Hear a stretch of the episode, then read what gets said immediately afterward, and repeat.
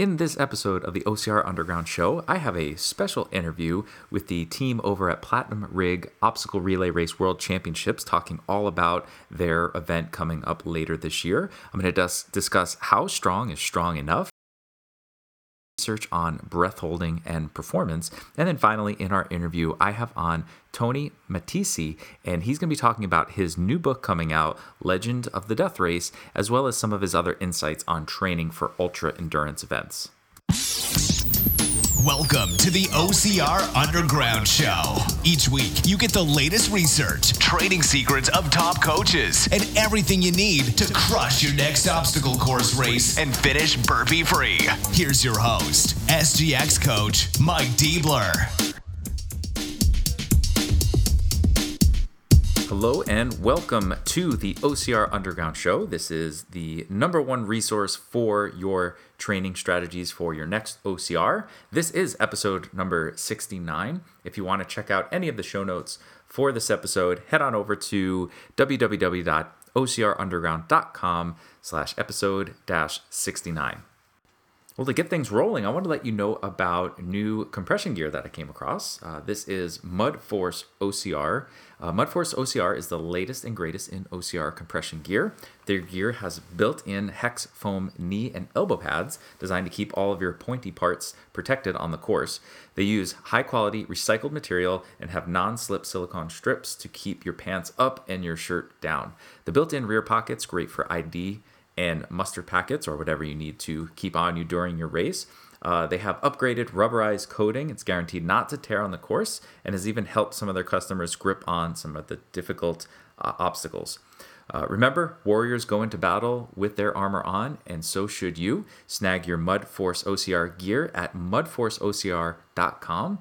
And if you use code OCR Underground, that's capital O C R and then lowercase underground, you get 10% off your order. And I also want to take a minute to let you know about another one of our sponsors, uh, FitBar, FitBar Strong. And I actually included their beater bar in my workout yesterday. One of the circuits I did involved kettlebell swings, 10 kettlebell swings, 10 ring push ups, followed by 10 turns on the beater bar and I would alternate five on one arm, five on the other. Did that as many rounds as I could in 10 minutes. Uh, I am definitely feeling it today. It was brutal, um, but I love the beater bar. Check out all of the products over at FitBar Strong from uh, Ninja Cannonball grips uh, to nunchucks to even full rig setups. If you're looking to build some stuff in your backyard, they got some great options for you. So FitBar Strong. Uh, don't forget if you use code OCR Underground, you can get 10% off your order.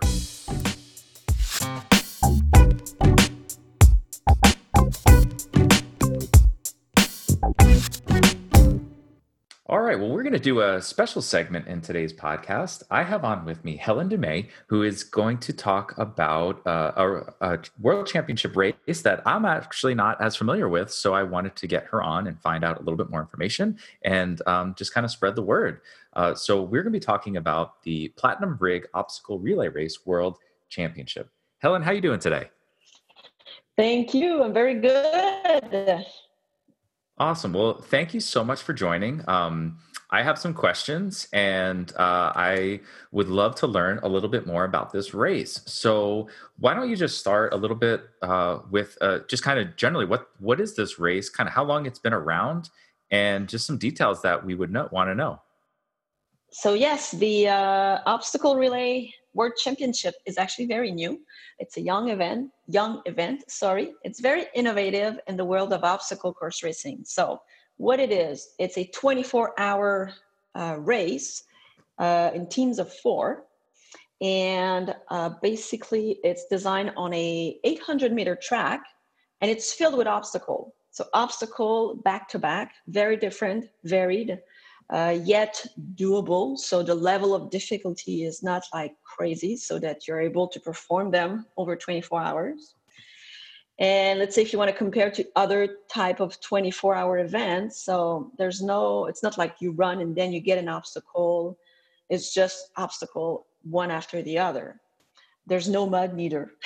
so no, no, no water, no, uh, uh, you're going to get cold. And so and so it's in teams of four. There's one teammate on the course at all time, and you can relay uh, whichever way you want. So you can tag, let's say you do one lap and then you tag your teammate and the other is going, or you can say, I'm going to go for five lap and then we switch. It's up to you. So the, um, the, the fun part of it is to build your team and it's not about to have the strongest obstacle course racer, uh, but more to come up with the best strategy. Or and they are very uh, there's a lot of possible strategies because the course, like I mentioned, you can be facing 40 obstacles at a time, but the course is changing uh, during the event. The obstacles are opening, closing, obstacle are transforming, modulating. So it's not going to be boring. It's going to be constantly uh, new, challenging, and um, that's what's exciting about. that's yeah, that's actually really cool, and I, I haven't heard of a race like that before. So how uh, like what can people expect i'm assuming it wouldn't be like every lap but every so often you guys will is it like totally change out an obstacle or just kind of add tweaks to what's out there um, or yeah and like let's say you can have a six foot wall and at some point it's going to be uh, an eight foot wall or it's going to be an inverted wall. Uh, you can have some uh, cargo net like an a-frame cargo net and then whoops it's going to be modulating and be more like you got to go under the net like if mm-hmm. you know like it's horizontal and you got to go under or through. Um, so in that sense it's changing. Let's say you you'll see of course some rigs um, so the the different grips you have to go through can vary, can change. Sometimes a little bit harder or easier. Uh, some monkey bars that may be like just horizontal, and sometimes they're going to be uh, going up and down. So um, you can have different carries, um, uh, rope climbing, some station with um, throw throwing challenges. Mm-hmm. Uh, so you're really going to see a lot of different things. Yet, like I say, doable, right? Uh, some like original obstacle, of course, just coming from platinum rig events. So uh, I'll let you uh, discover them. Everybody will be facing the same thing at the same time and not know what's going to be open or closed. And so, in that aspect, sometimes maybe very few obstacle will be open, let's say through the night. Mm-hmm. And so now maybe this is the time to send your best runner, let's say. Okay or let's say oh they, they're they're about to open this one you know that rig with the, maybe the, the, the challenging grip and okay this is the time maybe to send your your grip guy yeah, yeah. so the fact that it's on a track uh, and all the teams are all gathered in the middle it's like your um, your crew uh, area uh, you can see everything and your crew can help you uh, your crew i mean the rest of your team and your crew if you have a crew can help you can support you along the track uh, can give you some tips and advice and you know keep you uh, aware of like oh they're going to open this or they're about to uh, close this one. So uh, it's really dynamic the whole time mm-hmm. so it's not it's not boring.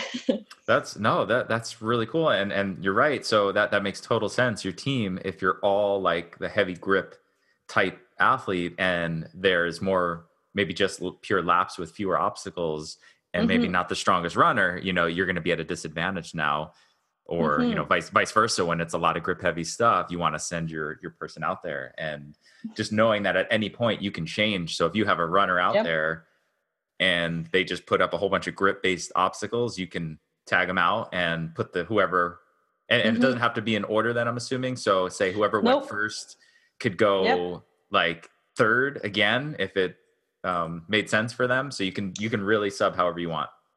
Exactly. And so how it works is every time uh, a teammate complete a lap, there's a huge board, a whiteboard, with uh, the lap number, laps number, and then you have uh, your team name, and you just write down, uh, let's say your your name uh, of your teammate and the time you finished, you completed that lap. Okay. So throughout the whole event, you can follow who's where, how much lap they have completed, and that's the goal as a team to complete as many laps as possible. Um, there's some, uh, so if you want to compete in, be in the competitive class, there's like lots of uh, cash uh, cash prizes and prizes, like about ten thousand dollar worth of uh, a person prizes. And this is, by the way, a progressive purse. So the more people uh, register, the the prices are going to go up. So that's a cool thing. Okay. And so if you do uh, go into competitive class, uh, one uh, in the in each teams uh, you have to be uh, you have to have a minimum of one female per team, and each teammate must complete at least twenty percent of the laps. Right. Okay. Okay. Let's say we have big names already uh, reg- uh, registered, like uh, Ryan Atkins, right? So Mm-hmm. he couldn't go and do, you know, he couldn't go like, all right, go Ryan, go do eighty percent of the course. I'll do one lap. You do the rest. Yeah. exactly. So in that sense, Okay. you know, it's fair. yeah. Um, but there are also the, there there are the uh, there's the open class where it can be uh, two men, two women, doesn't matter. So you're you're going there for fun to challenge yourself, uh, to brag rights, and you know, Yeah. there's also a podium to them for them. Uh, Okay. Just no uh, purse and Gotcha. Okay, and then so would if you're like running elite or um, open, would you all be at Mhm. the same time, or is this going to be over multiple days? So everybody will be out there. Yeah, it's a big weekend uh, of event because there are other. Uh, the main event is the 24-hour team uh, world championship. Mhm. Uh, but yeah, competitive and open class go all together. Remember, as much as the teams are made of four person, there's only one person on the course at a Going, time. yeah. So the venue, you know, we uh, we're about to uh, finalize, uh, choose which venue we're gonna u- we're gonna be using just for that, to have the best logistic for that. Mhm. Uh, so it's close to New York City. Okay. Um, and um, what was I saying? Yeah. Uh, so uh, yeah, they they all go together. There's also a 12 hour, like a secondary co-main event. Uh, Okay. There's also 12 hours. So uh, still competitive class and open class for that. Um, and there's also cool. a four hour uh, course if you want. That's going to be on the Sunday. So Okay. Saturday, both 12 hour, 24 and 12 hours start together uh, at the same time. And the four hours uh, is on the Sunday. So it's a big weekend yeah. uh, fun for the of course uh, the the runners but also the crew the spectators um big weekend awesome. That's so cool. I, I uh, one uh, last question I had for you was um, just uh, with a failed obstacle. How does that work? uh-huh. so it's a mandatory obstacle uh, event yet like i said um, all the obstacles are designed so that it's you know doable.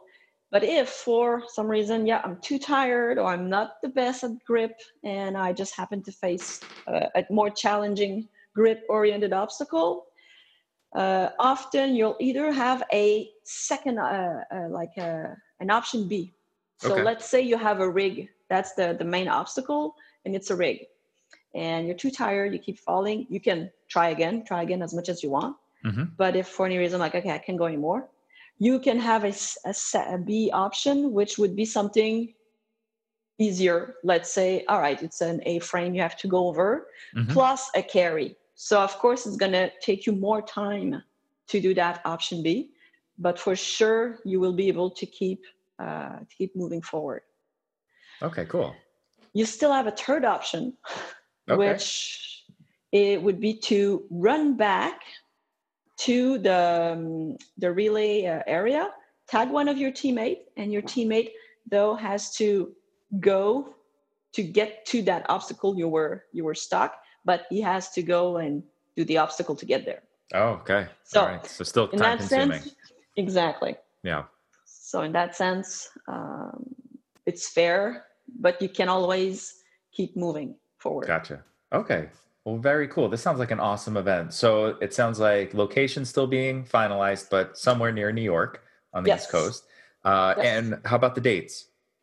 Uh, t- August 1st and 2nd. Okay. and uh, you can register online. You can go to Platinum Rig, yeah, platinumrigevents.com. Uh, you can also find uh, find us on Facebook. It's everywhere, Platinum Rig Events. And, up there, you have all the details. Again, um, the regulation, how it works, and uh, how how what's the price. So right now for the 24-hour team championship championship, it's 189 uh, per teammate, uh, and then you have a lots of add-on option. Well, first this comes with your uh, jersey, the medal, your buff. It's all included, including uh, also sorry the insurance. Sometimes it's an extra add-on at the end. But Okay. No, it's all included in there Okay. and then you can add have some add, potential add-ons like a pit crew member Mhm. uh, you can reserve a 10 by 10 vip tent uh, team 10 zone uh, you can you know uh, have a small pop-up rv uh, you can you can do so many things so it can really be like a fun event um, to do you can have a custom 24 hour uh, platinum rig hoodie uh, we have some dry robes and race beanie, uh, all uh, branded uh, for this unique event. Okay, well, that sounds awesome. So I'll we'll put the link in this episode show notes for anyone interested in learning more or registering, so they can head on over and check that out. Uh, Helene, well, thank you so much for coming on and uh, explaining how the race works. Thank you very much.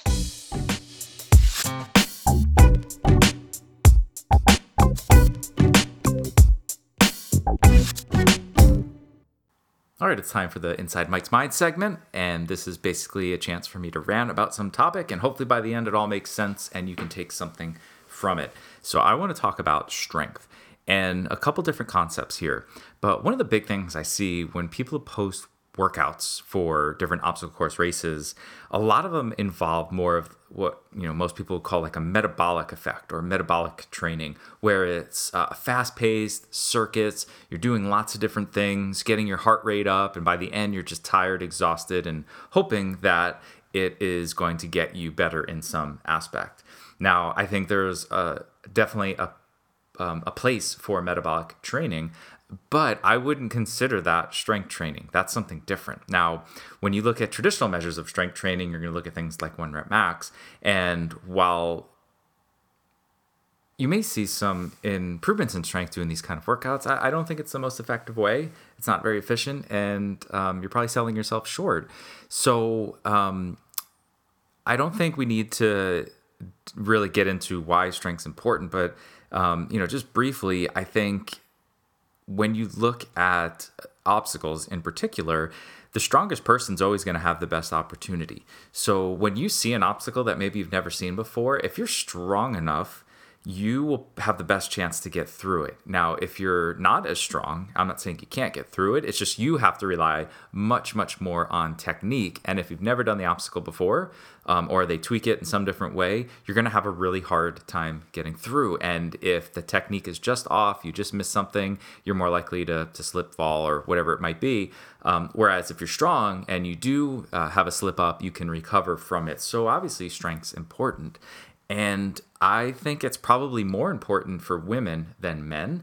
Um, and not that it's not important for men. Uh, obviously, all of us need to be doing some form of strength training. I just think women in general are usually uh, lacking a little bit there for lots of different reasons. Maybe perception that they can't get as strong or shouldn't be as strong or whatever um, ideas have been passed around there when absolutely they can build muscle, they can get strong and do these things um, without, you know, kind of the negative connotations that you're going to be this huge person that um, turns into a bodybuilder. That's that's something totally different that um, we're not even talking about. This is uh, purely strength, while maybe building some muscle mass. Um, but when you look at sports, you know, in competition, they typically will separate men and women um, and they separate weight classes, right? One of the main reasons we have the separation is because of the, the one that has more muscle mass is going to be stronger, has the clear advantage. So if you're going to get into, you know, um, some type of, of fighting, you know, uh, UFC, um, mixed martial arts, uh, weightlifting, you know, any of these competitions, obviously the, the bigger the person, the more advantage that they're going to have. Um, so why not try and take advantage of this as much as possible and build as much muscle as you can and get as strong as you can um, to a point. So now that being said, I do think there's a point when you probably um, are I, I, hate to say too strong, but where where added strength may not be contributing to race performance. So this is where you have to look at well, what's the most important thing for me? So if race performance is the really the goal of my training, there gets to a point where you, you probably are strong enough and you should look at what are other areas of, of training that you can focus on. You know, maybe if it's running or uh, endurance or, or something else. Um, but I don't need to spend as much time with with strength because really how strong do you need to be to do some of these obstacles right so you know it's a tire flip you need to be able to be strong enough to lift that tire and flip it over you need to have the strength to hold your body weight up and climb and carry over things uh, depending on the type of race you're doing there there is that strength that is absolutely required in order to to be successful. So I've mentioned before some strength standards. Um, people like Dan John have um, listed kind of what they find is their appropriate levels of strength depending on what you're trying to do, and using um, those in my own experience, I've come up with my own standards that um, I was going to share a few with you to kind of see where you lie on on this to see if there is a deficiency in your strength levels for certain movements. So, for example, like pull-ups, I think uh, men should be shooting for around 10 pull-ups. Women should be shooting for around three strict pull-ups. Um, squatting, men about one and a half times their body weight. Women uh, should be able to do their body weight. Uh, deadlifting, kind of the same, um, maybe slightly more. Deadlifting about uh, one and three quarters uh, times body weight for men and one and a quarter uh, for women. And uh, something like a full body exercise, like a get up, um, men being able to do a full Turkish get up with a 16 kilogram kettlebell, women doing with a 12 kilogram kettlebell. So those are just a few. Um, so just judging yourself, if you haven't been able to hit those numbers, I think we have a deficiency there. And you focusing not solely on strength training, but making strength training a priority is going to be a great opportunity to improve overall performance. Now, if you hit those numbers with no problem, not that you, you shouldn't work on strength training anymore, but maybe you should focus on some other things. If you're not a super strong runner, maybe we um, back off on your strength training and increase your running ability, ability a little bit. Um, or maybe it's it's really technique and you have to work on that technique and, and try on other uh, specific obstacles to get better.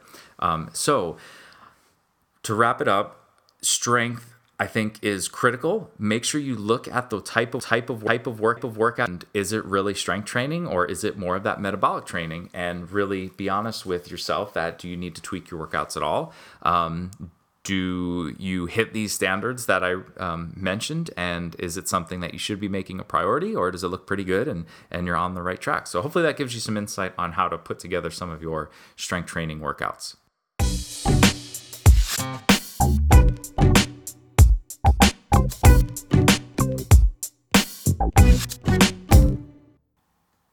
All right, well, it's time for our research review, and I'm going to talk about uh, apnea. And we are not talking about sleep apnea, but we are going to be talking about breath holding and how this might be a new training technique. Uh, personally, something I've been using for quite a while now and really seeing the benefits from from doing so. So I'm going to talk about um, uh, kind of two studies here. Uh, the first was looking at swimmers. So I know you're not swimming a whole lot in uh, most OCRs, but I thought the findings were interesting, so I at least wanted to share them. So they looked at the effects of um, pre race apneas on 400 meter freestyle swimming performance. So they divided these swimmers up into four groups. They had a control group that basically did nothing, they just uh, swam the 400 meter trial before and after the, the study. Um, they had another group that just did a warm up only. So they warmed up, then they did their uh, sprint, their swimming. And then the next group did uh, the apnea only, which uh, was breath holds. So they're holding their breath for extended periods of time and doing so uh, three to four times before the swim. And then they had a fourth group that did both a uh, both both breath holds and a warm up. And what they found was the group that had the most significant improvements in performance for swimming was the warm up plus breath hold or apnea groups. So they actually saw, on average, three seconds faster times in 400 meter performance. Um, they also saw a, a spleen volume decrease by 45% versus 20% in the warm up only. Um, we're going to get into why that is significant um, as well. But um, I, I, wanted to talk the, mainly about the significance of this and how practical it could be and, and how it might help with your uh, endurance specific performance. Um, so there is a, quite a bit of research on breath hold, breath holding, different types of breath holding. And when you look at like freedivers that are, are holding their breath for a long period of time and, and going underwater, um, when they study those individuals, they noticed that they have reduced blood acidosis, um, reduced oxidative stress in the body, reduced basal metabolic rates, as well as increases in hematocrit, uh, the hormone EPO. Um, the amount of uh, hemoglobin and lung volume. So you may not have heard of all those terms before, so I can kind of walk through and explain the significance of some of these. I think the the as we get into these, the interesting thing is these um, benefits from um, our adaptations from breath holding are, are actually pretty similar to adaptations from being at altitude too, which um, might make this uh, very appropriate if you're trying to acclimate as quickly as possible to being up at altitude. Um, so, looking at uh, some of the things here, like hematocrit. So, this is important. If you're increasing hematocrit, that is the ratio of volume of red blood cells to total volume of, of blood. So, the higher that level is, the higher red blood cell count, the more uh, chance that you have. Um, oxygen saturation and hemoglobin carrying that oxygen be able to supply oxygen to working muscles. Uh, that uh, the hormone EPO, you might have heard of that um, as um, some endurance athletes, especially like cyclists, are doping and um, uh, using uh, EPO illegally to produce uh, performance enhancing benefits. Um, but breath holding actually helps increase EPO release, which is going to increase the maturation and development of red blood cells, which, like I said, will increase oxygen uh, delivery. So, all of these are really, really interesting things that can be done with just uh, breath holding. Uh, I mentioned the spleen in the study. So, another interesting finding is um, spleen contractions. Um, so that's why the volumes decreased because they actually contracted and this seems to be associated with some of the benefits that we previously talked about. So when the spleen and the kidneys as well, when they are um, when they have a lack of oxygen because you're not you're not breathing, you're holding your breath, they will contract to send a signal to uh, do things like release more EPO. Um, it's going to increase hematocrit and hemoglobin, like we talked about, and um, this all will increase oxygen delivery throughout the body. Um, so, how do we get, um, how do we increase spleen contraction? Obviously, this is not like a muscle and something that you think about. So, um, three to four breath holds, maximum breath holds, um, with about a two minute recovery has been shown to create this effect according to previous studies. Now, I should have probably started with the warning that obviously you can take things too far and hold your breath and black out and cause issues. So, this is something that you have to regulate yourself and be careful with. And I don't recommend doing it underwater or anything like that. This should be in a controlled environment where you hold your breath to uh, the point of um, discomfort um, is probably the best way to say it. So, um, voluntary uh, discomfort, but not so much that you're getting dizzy, um, going to pass out, or anything like that. Um, but um, these uh, these short breath holds with a little bit of recovery in between have been shown to increase EPO by up to 24% in three hours following. Um, now that's just one aspect of this. Um, things like increase in hematocrit was not as long lasting. That would only last about 10 minutes. Um, so it's recommended that you could do something like this while you're warming up or right before or after a warm up right before a race doing some breath holds to help give you a boost to at least start the race. Um, I, it's something that I personally do as I am warming up. Um, I have noticed a difference, especially racing at places like Big Bear or um, other altitude areas that that might be a concern.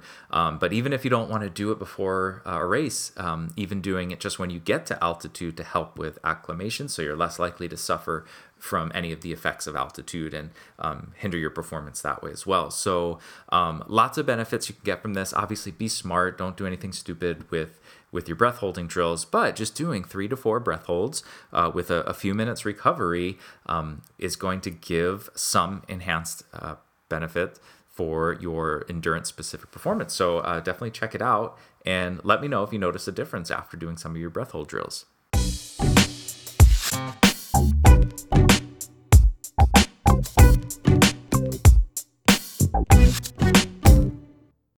Right, so it's time for our uh, coaches interview, and today I have a special guest, Tony Matesi. Uh, Tony finished two death races, competed on American Ninja Warrior, summited Mount Rainier, ran 75 miles on a torn hip, finished the Cascade Crest 100 miler, and created Spartan Endurance. So, kind of a mouthful right there. Uh, so, Tony, I wanted you to kind of take it away. Uh, that's some pretty impressive stuff there that you have completed. Um, you know, especially looking at the contrast between kind of the American Ninja Warrior style uh, competition to uh, death race or 100 mile competition. So, kind of who are you and and how did you go about this process of being able to accomplish all these different things uh, thanks thanks for having me on the show uh, you know, it it all started actually. Um, my my family is just super athletic. My parents were bodybuilders when I was growing up. Uh, they got me into gymnastics at a very young age and just learned how to become very disciplined with training through that process, um, through gymnastics and taekwondo. Um, and eventually I ended up doing like competitive cheerleading and a bunch of other stuff. And all of that kind of led me to this uh, question of what can I do? What am I capable of? And at some point, I think it was in like 2010 2011 timeframe i heard about this thing called the death race and the you know website was youmaydie.com and it just totally drew me in because i was looking for like something to get out of my comfort zone to test myself um, at like an extreme level. But of course before you do something like that you have to do a lot of work and train up to it. So i started looking for what other events were out there that I could kind of use to train. So I, you know, found the Warrior Dash at the time and Tough Mudder and Spartan. And when I ran found on the Spartan thing, I went and participated in a one of the first hurricane heats that was, you know, ever done. It was like the third hurricane heat in Chicago. And that just I fell in love with it. And so I kind of kept training by doing longer and longer events. I went and did a GORUCK Tough for, you know, 12 hours overnight. I did this thing at the time was called SEER Challenge. It's long gone, but it was another, you know, 12 plus hour event. And all of these events kind of helped me prepare to do the death race. Um, and I became an S, I became a Spartan SGX coach when that first came out as a certification, just so I could educate myself better on this whole methodology of using your body to train, um, not using weights as often as you're just using, you know, functional movements and animal movements. Um, but you know, to train for something like the death race, it's a little bit different. You have to really think outside the box. You have to put yourself into very uncomfortable situations because they're going to put you through a, a, very uncomfortable situation. So uh, I would, you know, go grab a rock and just carry it around my neighborhood for hours on end. Or I would, um, you know, actually, there was one time it was funny. I found like a really nice big log and I'm carrying it down the street. And then, sure enough, the uh, local police department pulls up next to me, and I'm walking down the street with this, you know, on the side. I'm in the gutter, but they're like, you can't do this. And I'm like, what do you mean? I'm just training. Mm-hmm. but they just didn't like the the fact I was in the road a little bit. So I had to get on the sidewalk. Um, but you know, just trying to make myself as uncomfortable as possible and getting comfortable with that. That was like my main methodology. Uh, so I would spend, you know, hours in the woods at night in at the time I was living in Chicago, Illinois. So I would have to go find, you know, a forest preserve somewhere and uh, I would just basically throw on a ruck, put like 30, 40 pounds in it and just get lost, you know, in, in the woods and then try to find my way back to my car and type stuff like that. Uh, and that's kind of how I trained for these types of things. And, and then, you know, from there, it just kind of evolved into doing more and more Spartan races after I kind of did the death race. Um, and for some for something like American Ninja Warrior, you know, I had to totally shift my training methodology to like more grip strength stuff. So I would go to climbing gyms and I would go places where I could hang a lot. You know, you go to the playground and you're just sitting there doing, you know, the monkey bars and stuff, uh, while the kids are like, "Hey, I want my turn." That's awesome. I, I, I kind of want to jump back to the death race real quick, um, just because this is that's not something we've talked about on this uh, show before.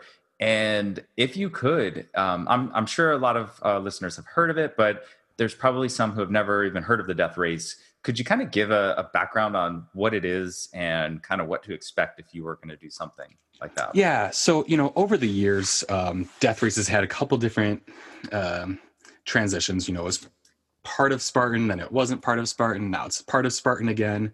But uh, at the core, it was this race that they designed, and it's actually where Spartan's born from. Like Spartan race came from the Death Race. They wanted to like take this crazy event and make it um, more accessible because the Death Race is so like crazy, right, and out mm-hmm. there.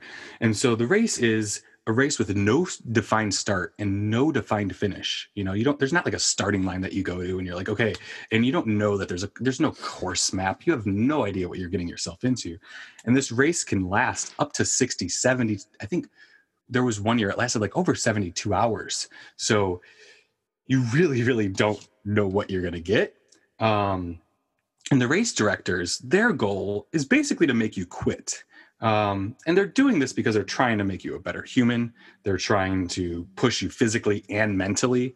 I mean, people that show up to this, they are more than physically prepared. It's really the mental game that really, really comes into play more than anything because, you know, it's easy to train and get used to picking up, you know, a rock 3,000 times. It's easy to go train to, um, summit you know these mountains that they have out there in vermont where where it started but it's really hard to prepare for the unexpected like curveballs that they're going to throw you and and they're really good at figuring out how to get in your head in each mm-hmm. individual they will find you know something that's going to make them trigger and you know possibly consider quitting and so they will find that and then they will just like harp on you so it's it's it's a pretty interesting race in that every single race is different and the one thing that you can't expect is it's going to last a very long time and you're going to be uh, just beyond uncomfortable the entire time.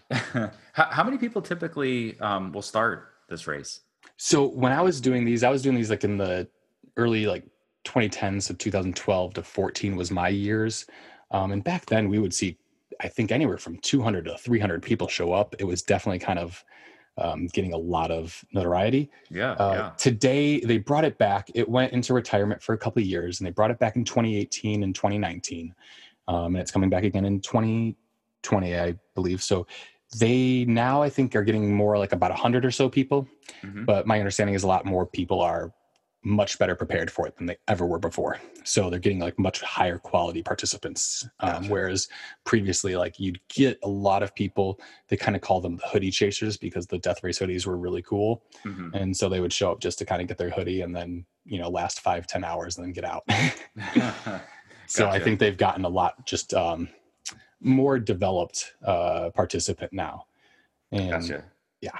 And is so you know with no defined start and finish um, is this a, the style of race that there is well one is there always a winner? And is there only a winner and everybody else quits? Um, what what's kind of the the process behind behind you know so every single race is different um, like i said but it's kind of hard to say. Um, they do pick out people that are like quote unquote winners but mm-hmm. everyone always you know even the winners sometimes are like, did I really win? Like, I don't know. It's it's one of those. I mean, sometimes yes, there's like a very very clear athlete who just performs at like you know the highest highest level and they're clearly the winner. But sometimes it's really hard because you know some racers don't have the exact same race experience. For instance, my first year, uh, my entire team got stuck with a tire, and we had to take this tire through a single track trail called bloodroot for 18 miles while the other teams had like a kayak or a slosh pipe, which is, you know, a PVC pipe filled with water and it's sloshing around. And those things were easy to carry overhead. Whereas the tire, we couldn't really do anything with it on this single track trail. I mean, this is like a tractor tire we're talking mm-hmm, about, you know, mm-hmm. 500 pounds maybe. Um, and so we had an entirely different race than everybody else. And gotcha, so we yeah. didn't do all the obstacles they did. We didn't do half, like, there's a ton of things we didn't do. But what we did do is we carried that damn tire for 18 miles. And so, um, you know, it's it's it's hard to say, uh, and it's hard to answer that question. But they do try to pick out winners. They definitely do try to pick that out. Um, more than one person can definitely finish. Sometimes they have in their head, we want this many fish finishers. Um, sometimes that's a percentage. Sometimes Mhm. it's an actual number. Mhm. Sometimes they've only bought. Um, so you get like a plastic skull. You, know, you can probably go buy them on Amazon or eBay, but you'll have that's like the big prize for finishing. And maybe they only bought so many this year, so they might be trying to only have that many finishers because they only bought so many. Yeah. Right. So it really changes, but they're usually shooting for at least when I was more involved, they were shooting for like a, uh, I'd say, ten to twenty percent finish rate. Okay. Yeah, that makes sense. So yeah, I mean that's that's a whole different ball game, and obviously a different motivator to do something like that when it's not like I just need to be to the finish line first, um, because there there is no not a, necessarily a finish line, you know. So that's that's yeah, a- the race is over when they say it's over. exactly, Yeah. and that's a whole new motivator. Uh, so you, you talked about mental training, and I think regardless of the race distance that you're training for, the type of race, this is something that a lot of people don't focus on because it's like you said, it's easier to to go to the gym or to to hit the trail or to do something because you just kind of go through that process. But the mental side is, like you said, a challenge. I don't know if you have any kind of tips that maybe worked for you that you could you know focus on on some of that aspect of the the training. So, I mean, I think the biggest thing is I believe in the power of the smile. um, if you can smile through everything and make everything a positive, it's really, it gets a lot easier. Um, and that's hard sometimes. I mean, you're being rained on, you're holding this 60 pound, you know, rock in front of you, and you have 60 pounds on your back, and they're yelling at you, screaming at you like a drill sergeant. It's kind of hard to keep that smile going but if you're able to somehow channel it and force it it'll like it's really interesting the power of it because you can convince yourself that you're enjoying it right? Um, just by smiling and i know that might sound crazy to some people but it, it's true. Uh, and I, I truly believe this and uh, i practice this. Uh, other ways though are are to um, you know you have to develop the confidence in yourself. You have to uh, believe with conviction that you can do whatever it is that you're setting out to do. And you know that might require you to go do things um, that are really hard that scare you um, it- having courage is something i talk about a lot and having the courage to do things that scare you are usually what make you become stronger and more capable of overcoming these kinds of mental challenges and so just by putting yourself out there and doing the things that you think you want to do and you actually just go do them, it can make you mentally stronger.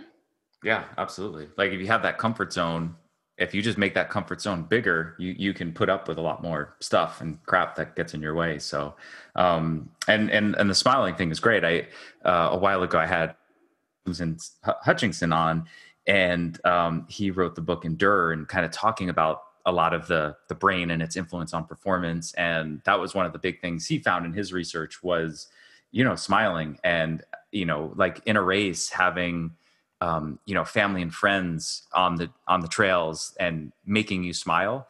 And it just all of a sudden erases all the pain that you might have been feeling or the doubt or whatever it is. And um, you know when i did the uh, spartan ultra beast that was a big thing for me too. I uh, i didn't know it but i had some clients you know send letters and my wife put them in my my bucket. And you know they were just they were funny. There were some funny pictures in there and stuff like that. And it just you know made me laugh made me smile. And you know when i was ready for my second lap it i was ready to go and it was just a nice a fresh start and even if you have to trick yourself into doing it it's it's amazing what that can do Yeah, those things can be so helpful. And and you kind of touched on this almost. Uh, the big thing is you have to uh, you have to develop friendships out there. You have to create bonds with people. Don't go out there trying to be the lone wolf. You'll fail more than likely. There's only a handful of people that can go out there and be a lone wolf. It's basically you against, you know, the race directors. And if you band together and create your own team of people and you keep pumping each other up and you keep motivating each other and you surround yourself by other people that are being positive about everything that you're going through, that makes it a lot easier. Um, you know, but if you surround yourself with someone who's a complainer, say goodbye. You're going to end up right with them complaining, and your race is probably going to end at some point. So you really got to find like the people that are going to pump you up and that you can help pump up too. absolutely i think you can take that into life too right just Oh, absolutely. every single every single aspect of life. You know, Yeah. it's networking is the most important thing. And the more we pump each other up, you know the more people are going to want to pump you up and it's just it's true in business as it is in athletics as it is in your you know family friends everything it's just it, it's so important for us to create alliances Hey guys, sorry to interrupt this awesome interview, but I want to let you know about one more of our amazing sponsors, and that is Venga CBD. Uh, Venga CBD makes products specifically engineered with the endurance athlete in mind. Their products have zero THC and are water soluble, so you get five times more CBD in your bloodstream than most other hemp oils. Definitely check out their products at vengacbd.com slash OCR underground and get 15% off your order when you use code OCR Underground. Now back to the interview. You have a book coming out and I want to talk about it. So, Legend of the Death Race. So, what what kind of give us the overview? What's this book? I mean, obviously it's about the death race, but what kind of made you want to write this book and um, yeah, so go through this whole process? Yeah, so it's you know it's super interesting. When I first decided I was going to do this death race thing, um, I wanted accountability and how do you create accountability? For me i needed to put it out there. I'm doing this thing and i needed to write about how i was training and i, I felt compelled to do that to write about how i was training why i was training you know and just everything revolved around this death race as, as i was preparing for it and so i just started blogging. And then after the event you know i had such an amazing experience. I wanted to share it with the world. I felt like everyone should do a death race at some point in their life because, in my opinion, it was like the life changing thing for me. You know, it's it's a definitely it was a life altering event, and if I could share that with people, that would be great. So I started blogging about the experience, and you know, after the first year, I had written, you know, it took me like ten blog posts, anywhere from a thousand to two thousand words each to get the whole story out there.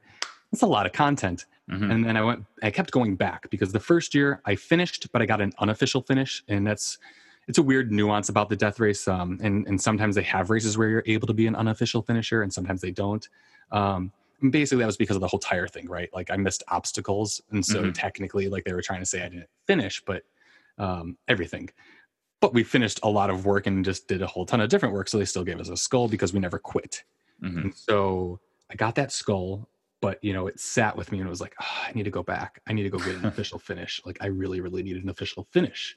And so I went back a second year, and the second year I actually got sick and just it was terrible. And then the third year I went back again and I finally got that that skull and I finished. Mm-hmm. And so after writing about the first year, second year, third year, I had just so much content about this this race that changed my life. And I was like, I need to to do something with this.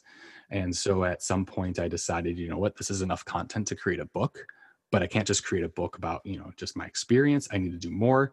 And so I tried to figure out, you know, what values were important to me, what message I wanted to share with others um, from that experience. And, you know, it's it's really funny, but I'm a big Zelda geek actually, and um, I derived a lot of my uh, belief system from that. And so, you know, if you don't know Zelda, it's a Nintendo video game, but in it there's a Triforce, and the Triforce is the uh, there's the Triforce of courage, the Triforce of power, and the Triforce of wisdom. And so these three things have, since I was a child, stuck with me: having courage, power, and wisdom. Right? Um, it, and those those elements, those virtues, all are what can get you to succeed at anything in life, I realized after doing this death race. Because if you have the courage to start something, that's great. But once you start, you got to keep, you got to develop the power. You have to, you know, keep doing things. You have to make mistakes. You have to, to, to grow. And this applies to anything, not just athletics, not just death race. This applies to everything in life. If you want to go become, you know, uh, uh, some sort of singer, you're going to have to have the courage to go and sing in front of people and then you're going to have to have the ability to make your voice better and to develop your performance and all that stuff and that requires a power because you have to consistently do it over and over again and that's the power. So power doesn't just mean physical strength it can be something more than that right? And then from your failures and your successes what do you gain? You gain wisdom and then that wisdom helps you to accomplish those things. And so, with those three elements, you can pretty much do anything you want to do in life. And so, I injected that into this book and tried to make sure that that concept was uh, articulated in a way that it would, you know, resonate with others. And so, um, after many years of rewrites and working on it, it finally came together as this book about this message and how, you know, for me, it was the death race, but it could be for anyone and whatever they're trying to do. That's I, I, that is so awesome, and I, I, love everything you're saying there. And I uh, I'm super excited that you have the opportunity to explain this because I think, you know, some people just say death race. I'm never going to do that. Um, you know, but everything you're saying here, it's it's not about the death race. This is your that was your way to basically come to these ideas and this this process of of you know getting through life and whatever that is you know whatever your death race is whether it's the actual race or you know work or you know or like a spartan sprint you know whatever it might be those concepts are going to be essential for your success. Like just can you like hit start like and you know sign up for a race and then can you actually follow through? And and i love the wisdom thing just because you know people think like you you just you don't gain you know you, you gain wisdom but you kind of earn it right? You you go through successes you go through failures and you know, I know a lot of people like when they hear that word failure, it's not a bad thing. It's about it's just you did something a way that wasn't the best way to do it and you now you learn that and you can move on from it. So um, that concept i think can go such a long way for people that like that that mess up or you know things don't go your way. There's so much you can gain from it and um, and then you know like you now you're passing this on to other people so they can benefit from your successes and your failures and um, you know hopefully make their path a little bit less of a struggle. I mean, that's the ultimate goal, right? it's just to help others figure out how they're going to succeed at whatever it is they're trying to succeed at in life. Because let's be honest, it's hard, you know? Mm-hmm. And yeah, I'm just, I'm thankful that this whole message was able to come together and that I was able to create a vehicle to to get it out there. But you know, I'm not the only person who's done the death race. I'm not the only person who's got a story about this. And so, you know, I, that's why I decided to I wanted it originally when I wrote the book, I really wanted to include like all of my friends' death race stories in this. So it could mm-hmm. be like this big legend of the death race. That was like the first kind of version of it. But I realized like, you know, I'm gonna have like this massive, massive book with like thousands of pages if I do it that way. Like and a Tim like, Ferriss book yeah and i'm like that's not going to work. No one's going to want to read that. And so uh you know i realized podcasts like this one is a great vehicle for sharing other stories and so i decided to share all my fellow death racers stories now through a podcast as well the legend of the death race podcast so that way they can get their story and message out there about how they succeed and conquer not only the death race but other obstacles in life that's awesome. Uh, I'll make sure in the the show notes I'll put links to uh, to uh, your podcast, and uh, so I know the book's not out when when it is available. Where will people be able to find it?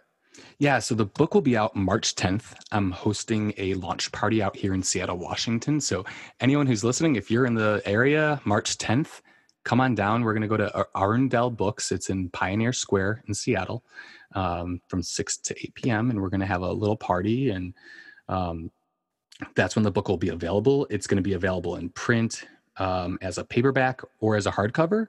Uh, it's going to be available on Amazon, iBooks, uh, Google, like all the different you know electronic book companies will have it.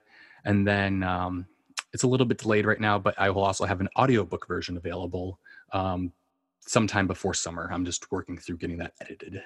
Awesome. That's cool. I, and again, uh, when it is available, I'll make sure to put links on our website so people can easily find that, depending on when they might be listening to the show. If it's after the uh, release date, then they can just head on over there and and uh, pick up a copy.